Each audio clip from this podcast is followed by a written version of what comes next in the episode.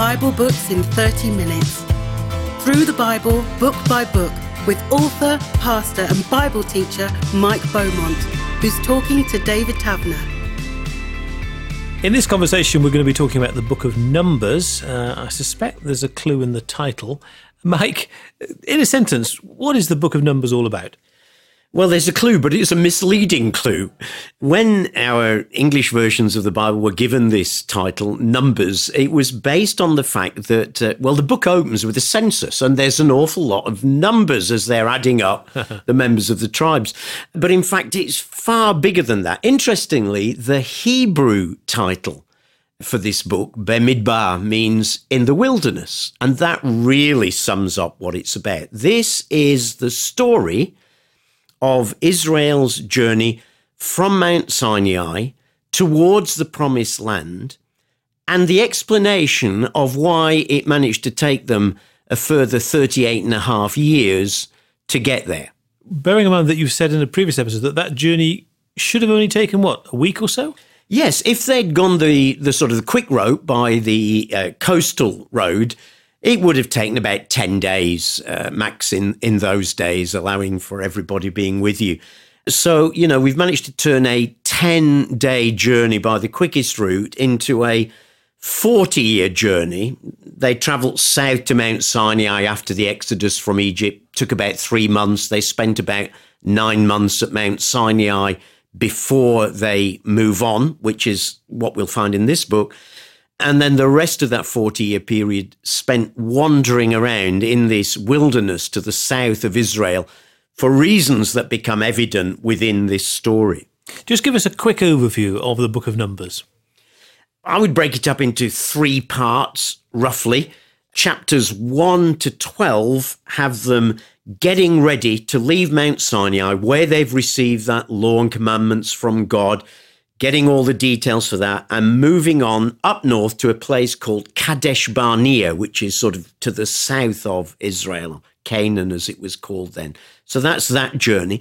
Then chapters 13 to 22 cover why there is a delay there and the years spent in the intervening period and their journey then on through one of the nations to the east of the River Jordan, because they'll enter Canaan from that side of the Jordan. And then the third section, chapter 22 to chapter 36, we find them in this nation of Moab to the east of the Jordan River, preparing to enter into the promised land. So, three broad sections there to this book. You, you mentioned the census. Uh, why, why a census? Why was that necessary?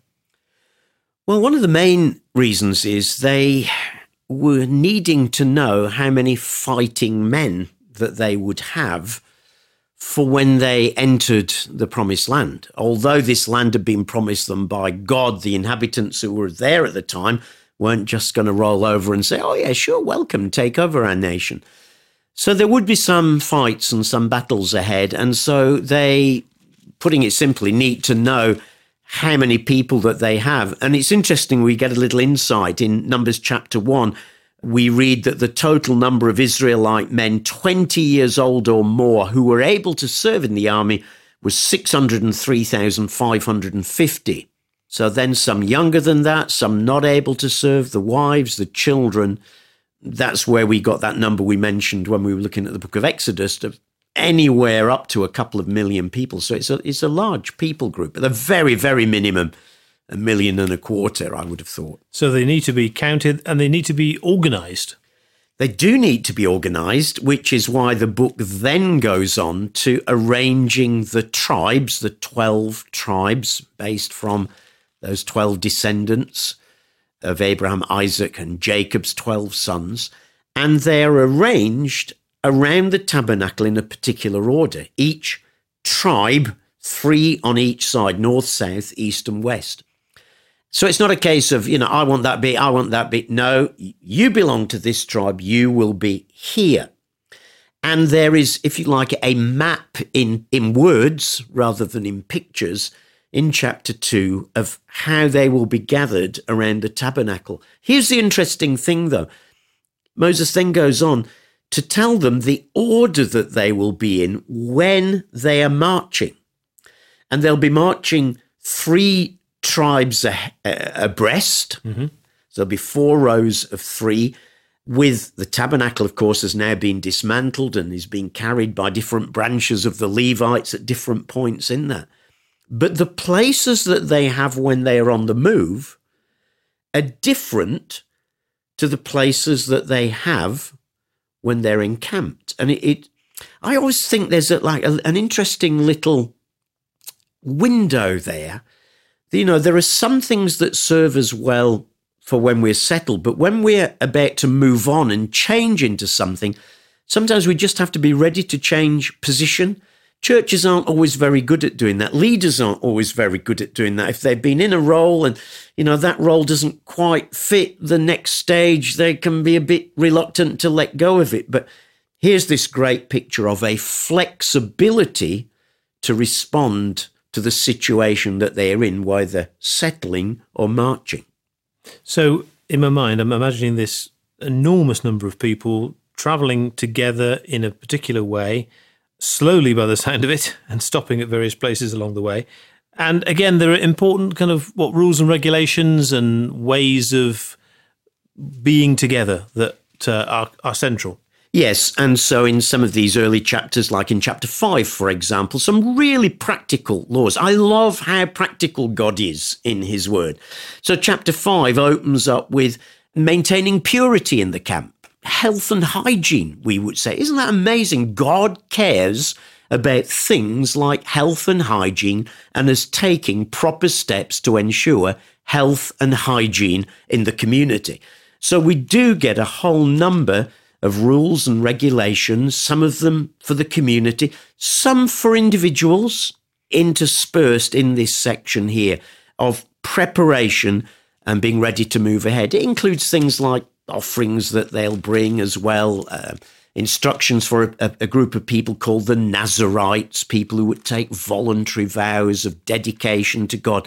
But it's all about, come on, let's get let's get ready. Let's get ready to move on to this next stage and God's incredible practical care for even those little details that will make a difference to a community of people living together. And I guess as we're reading through Numbers, it's important to remember that those guidelines were for them in that context. It's easy to try and parachute in those principles to our situations today. Yes, exactly. In fact, these this whole section of the Bible, what we often call the law, is how Jews call it, or Christians have often called it the Pentateuch, the five books Genesis, Exodus, Leviticus, Numbers, Deuteronomy. These were God's word to Israel for this season that they are in. Now, it's still God's word for us. There are still things we can learn from it, but it's God's word for us rather than God's word to us. So I don't have to take the same instructions about digging pit latrines at the bottom of my garden that we find in Numbers. But what I do have to do is to take those principles and apply them for today in a very different cultural context. But this is all about ensuring that Israel can be a holy people as it's moving on to the next stage that God has for them. And then moving to the so called promised land, to Canaan, which is an occupied land, as you said. So, how do they prepare before going into the occupied land? Well, obviously, one of the things they need to know is what's this land like? They've never been there, remember? Remember, we'd said previously that hundreds of years had passed since the time of Abraham and Isaac and Jacob and their 12 sons. So, this is totally new territory to them. So, one of the sensible things to do, we find in chapter 13, is to go on a bit of a recce and to see what is there.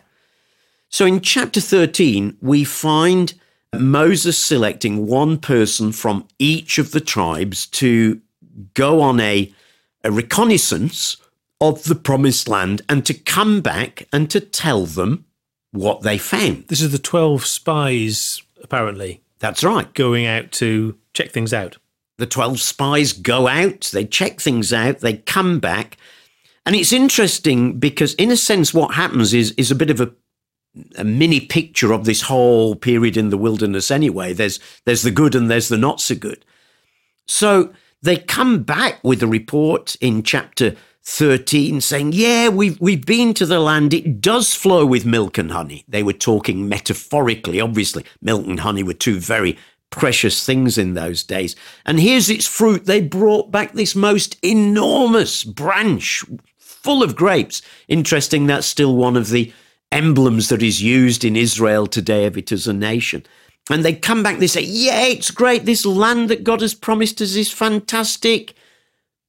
But, but the people who live there are powerful and the cities are fortified and they're very large. We even saw descendants of Anak there. These were very tall people. So there's a sudden but. And there's this guy called Caleb who silences the people and says, Oh, for goodness sake, come on, the Lord's with us. We can do this. And then the people say, Well, we're not sure we can really, you know, all these reasons. And they start to spread rumors and reports among the people. This is going to be too hard. We can't do this. Maybe we should go back. And by the time we've got to chapter 14, we've found that that night all the people raised their voices and wept aloud. And the Israelites start grumbling against Moses and Aaron and saying, Oh, if only we died in Egypt, you know, I think we'd be better going back there. What have we come all here for? Again, this short memory of people that we've seen. And this is the promised land, the land that God had promised them. And they're now saying, hmm, looks like God's got it wrong.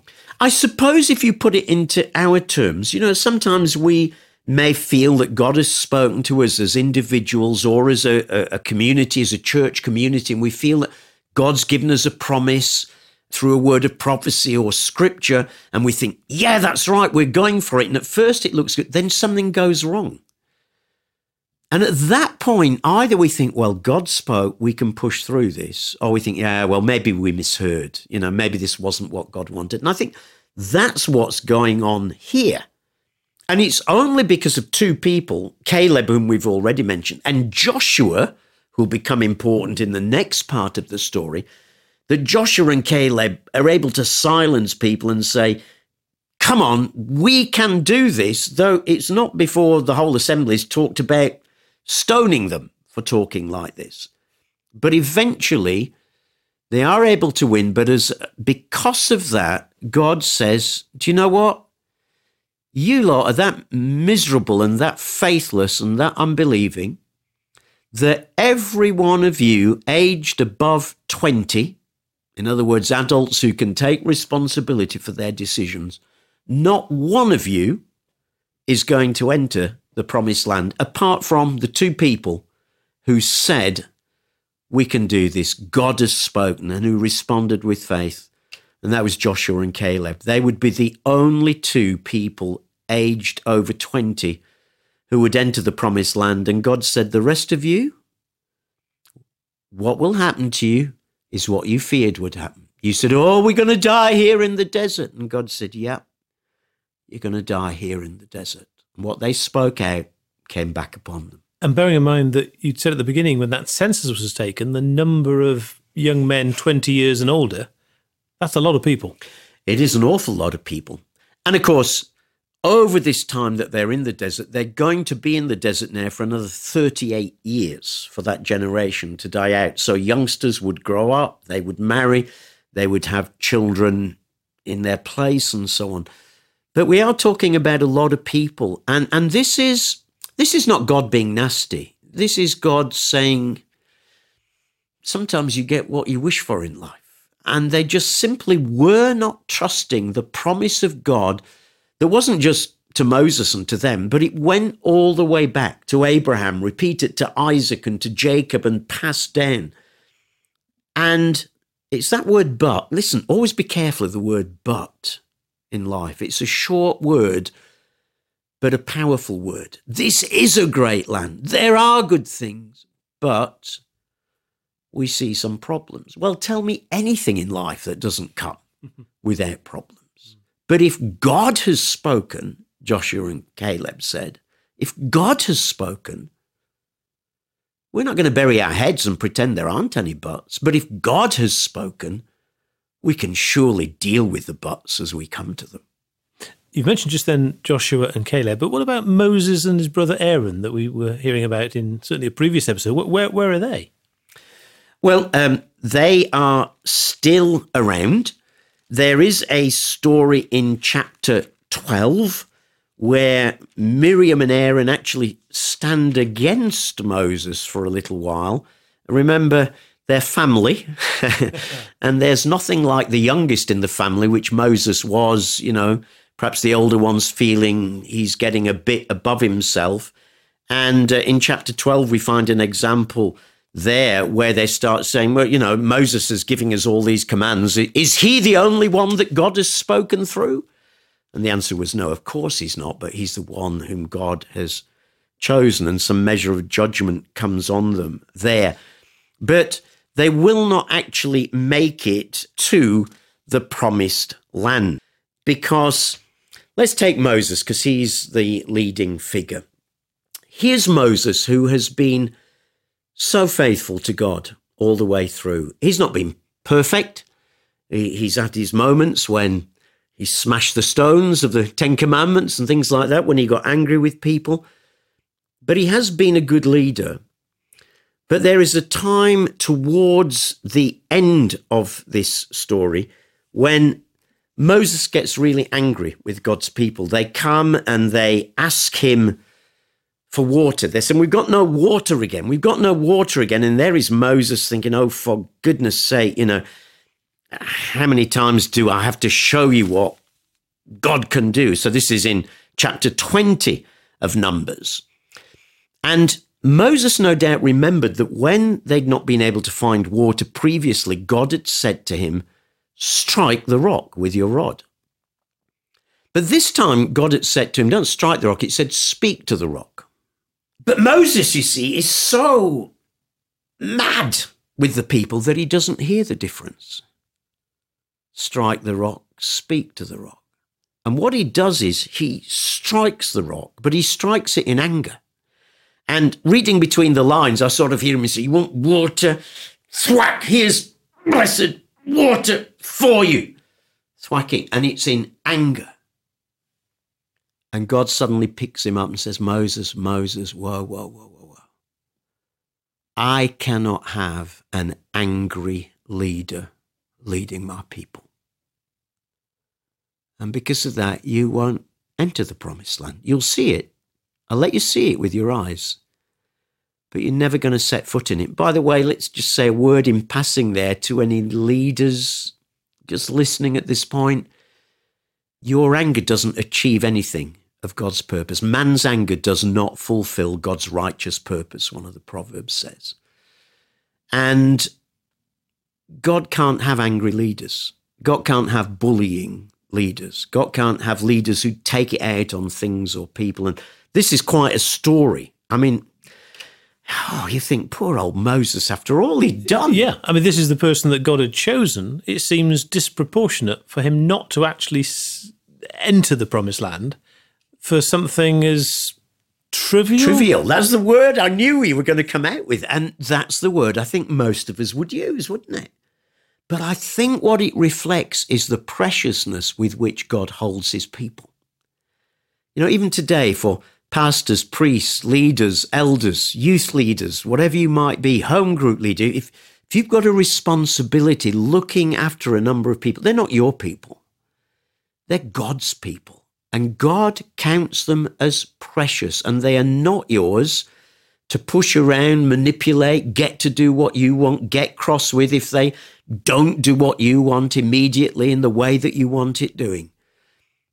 What it brings home is this is first and foremost about the people of God, not about Moses. It is about that promise to Abraham, Isaac, and Jacob of a family that would not just fill Canaan, but would one day fill the whole earth. And God says, Moses, I can't have leaders like that. And while it might seem trivial, underlying it, it exposed at that moment Moses' heart towards the people. He was frustrated with them. Man, I can understand why. I mean, after all these years and the years that would still Uh, be to come, you can perhaps understand it. But it reflects God's precious care for his people and that they are led well. So that's a clear warning shot, if you like, across the bows for Moses and everybody else. But the people still haven't entered the promised land. No. So from chapter 20, verse 14 now, which is the story that picks up just after that story of uh, Moses striking the rock, we get the journey from this place, Kadesh Barnea, in the wilderness, and their long wanderings to uh, the plains to the east of the Dead Sea and the south of the River Jordan. And that is going to take them through two nations, actually, through Edom, first of all, who deny them passage. Uh, and so they have to skirt around them to the east. And then to Moab, that really stands in the way and is absolutely going to resist the passage of this people through their land, even though they, they just want to pass through. And so from sort of chapters 21, 22 onwards, we get stories about Moab uh, resisting Israel. Uh, it happens in a number of ways. The king of Moab, a guy called Balak, hires a pagan prophet called Balaam and says, I want you to come and I want you to prophesy over these people and curse them so that they won't be able to be blessed and pass through my land. And this pagan prophet, Balaam, who's been paid good money to pronounce a jolly good curse over these Israelites, mm. opens his mouth, and every time he opens his mouth, God takes over and he brings out not curse but blessing. and Balak keeps saying, eh, I'm paying you money to curse them, not to bless them. And he's saying, I can't do anything else. It's the living God who's doing this. Interesting how God intervenes there. Uh, the second way they're trying to be opposed is through some of the women in Moab actually seeking to seduce the men from Israel in, in chapter 25 and uh, to say, you know, putting it bluntly, come to bed with me, honey. And in doing that, to lure them away, of course, from their people and their gods to their false gods.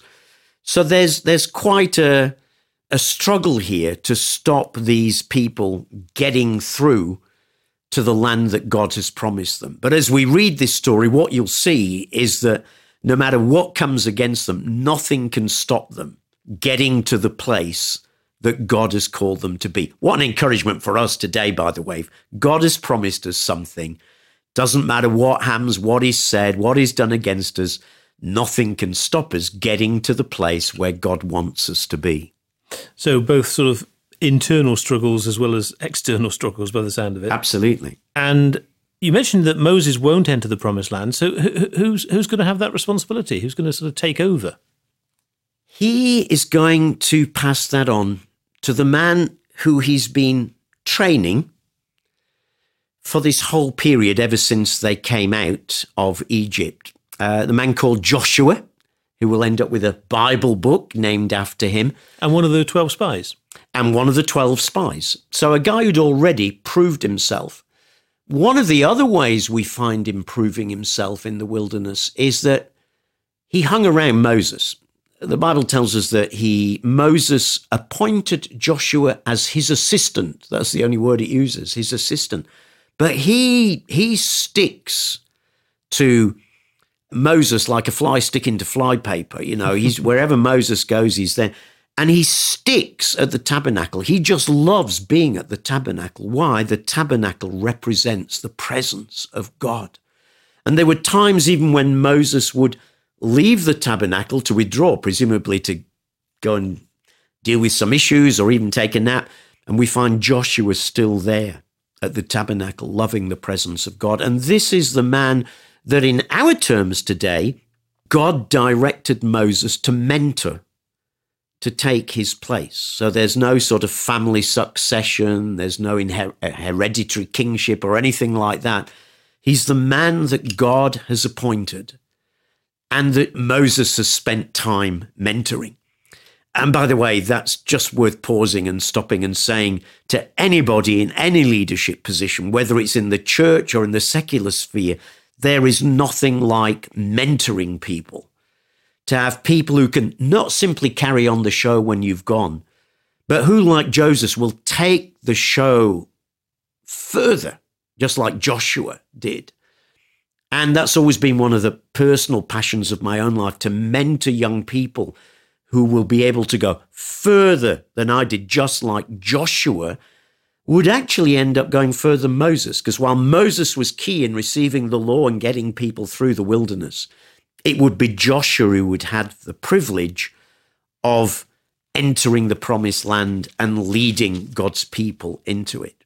What actually happens to Moses, oh, I can't tell you yet because we can't cover that till we get to the next book, the book of Deuteronomy. But watch this space. Okay. Well, before that, you've already painted a picture of a generation dying out before they enter the promised land. So this is a whole new bunch of people who are having to learn from scratch what it means, presumably, to to be that people. Yes, though remember what they have to guide them as that people is what God has given them at Mount Sinai.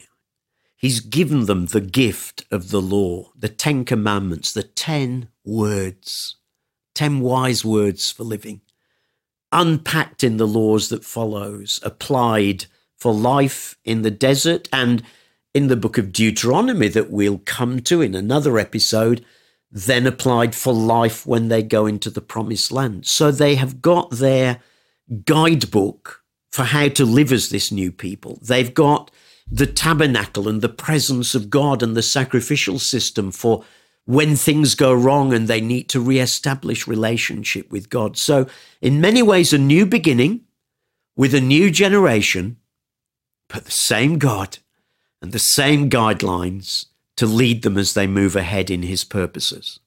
And you explained at the beginning, to some extent, why the book is called Numbers. There's a census at the beginning, counting all the people, and another census towards the end of the book. Yes, that's right. There's a, a second census in chapter 26. And I think it was because of those two censuses. And, you know, frankly, when you get to those bits, those are the bits that, let's face it, all of us skim read because there are some very long and complicated names and adding up how many people are there. But do remember at the time, this would have been tremendously important. These are people who are about to enter the promised land. It's really important you know who is part of your clan, who is part of your tribe, which people are going to have which area. And so these lists, while to us, frankly, oh, dare I say it about God's word, a, a little bit boring. were really, really important for the people at the time and also for things like claiming their inheritance, not being able to prove that they were part of a certain tribe or clan or family. So, yes, yeah, so we get these two censuses, one at the beginning, one at the end of the book. And as we said earlier, that's why the book became known uh, in our tradition by numbers, because there are an awful lot of numbers. But as we said, in the Desert, the Hebrew title is a much more appropriate title for this book, really. Why would you say you would recommend somebody to read the book of Numbers? For me, I think one of the things that stands out in the book of Numbers is the absolute faithfulness of God. Because the question we are left with is that after all that we see in this book, after we see how they turn against God, uh, grumble, after they want to stone Joshua and, and Caleb for their encouraging reports, you know, surely you feel like God would say, Oh, for goodness sake, let's send another flood and start again. It would be a lot easier. But the message comes out that God will not give up on his people. He is a faithful God. He made a promise to Abraham and Isaac and Jacob and he is going to bring that about. So we see the faithfulness of God coming out again, not just for individuals, but for a people. That people who are descended from Abraham, Isaac, and Jacob, that people who Balaam, the false prophet, could only bless and not curse. Why? Because that's what God had done. Seven prophetic words come out of his mouth, and they're all to do with blessing. So, actually, Numbers has got a lot to say about the words from our mouths and how that relates to the way we live our lives. Yes, because that's one of the other things I think comes out in the book as well. It's very much a book about living together as God's people.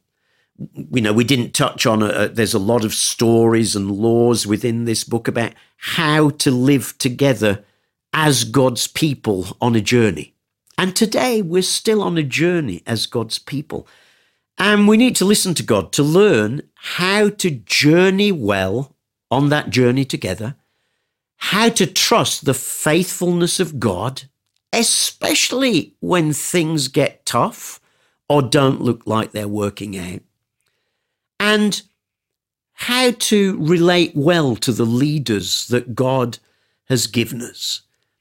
So for me, Numbers is a book that's still got so much to teach us today. And this book is so exciting about what God is like and what He's calling His people to. Mike Beaumont has been talking to David Taverner. Listen to more episodes anytime. Bible books in 30 minutes. Through the Bible, book by book, from Genesis to Revelation. This is a United Christian Broadcasters production. For more about UCB, check out the website at ucb.co.uk.